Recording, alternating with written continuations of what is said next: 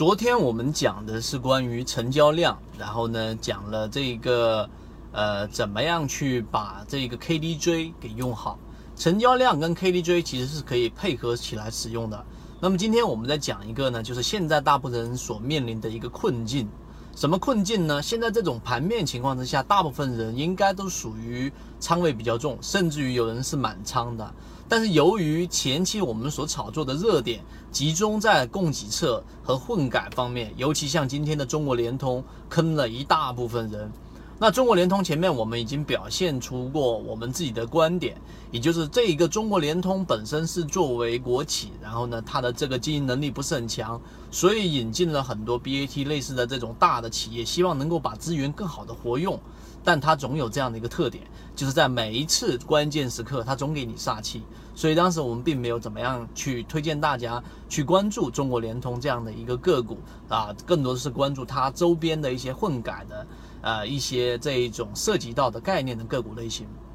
但今天我们要讲的是，很多人满仓情况之下怎么办呢？怎么样去把这一种操作能够更加的这一个把主动权掌握在手上？今天我们就讲的一个一招鲜，实际上呢，在我们很多次交易过程当中的这种经验总结出来，也就是说，在日内交易里面，你有两种情况，一种是满仓某一只个股。啊，另外一种是没有满仓的，就做好日内的这一种对冲和风险规避。那日内交易就是我们最常说的 T 加零。那么 T 加零里面的交易技巧，由于啊这一种每个人的操作风格不一样，因人而异。但是你要注意的是，第一种啊是以没有满仓的情况之下，你要做好每一天的日内交易，尤其在十点半之前，个股往往都会有一个冲高。那么这种冲高呢，我在这一个公众号上面有写过这篇文章，然后专门去讲解怎么样做好日内的一个交易，并且有啊最近二十二号的一个交易截图。那么当个股出现快速下跌的时候呢，啊如果盘中出现快速的下跌，就做好一个一到两成的仓位的补仓，它就一定是离黄色的均价线分时图啊。白色线离黄色的均价线偏离比较远，这种情况之下呢，介入一到两成仓位。当个股冲高的时候呢，到相对高点的时候，再减掉一半左右的仓位。不要小看这样的交易，最终它会帮你把成本给降低。这种是有仓位的情况之下，主动权会更高。另外一种情况就是属于你满仓，满仓情况之下呢，很多人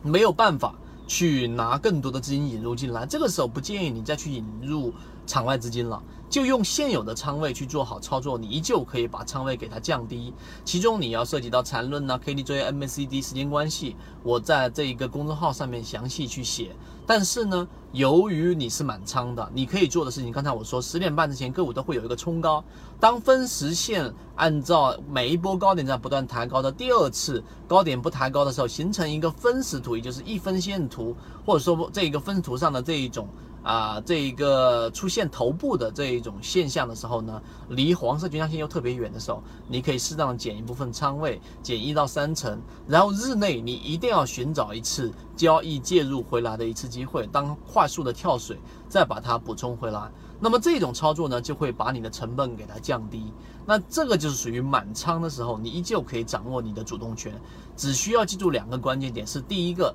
你要牢记你的这一种交易，当你卖出股票的时候，在当日一定要找到一个相对的低位，只要低于你的卖点，你就成功了啊！那这个交易手续费我们忽略不计。那这个是第一个要点，第二个要点就是日内一定要收回资金。为什么呢？因为这个要有有方便于第二个交易日里面我们去重复的做这样的操作，千万不要小看这样的操作，这样的操作可以更快的帮你把主动权给掌握回来。所以呢，直播的这一个内容里面，我们今天就讲的是日内操作里面怎么样把成本价给降低，这些都是实战的经验，它没有华丽的辞藻来修辞，但是需要你在不断的操作过程当中打磨你的这一种，呃。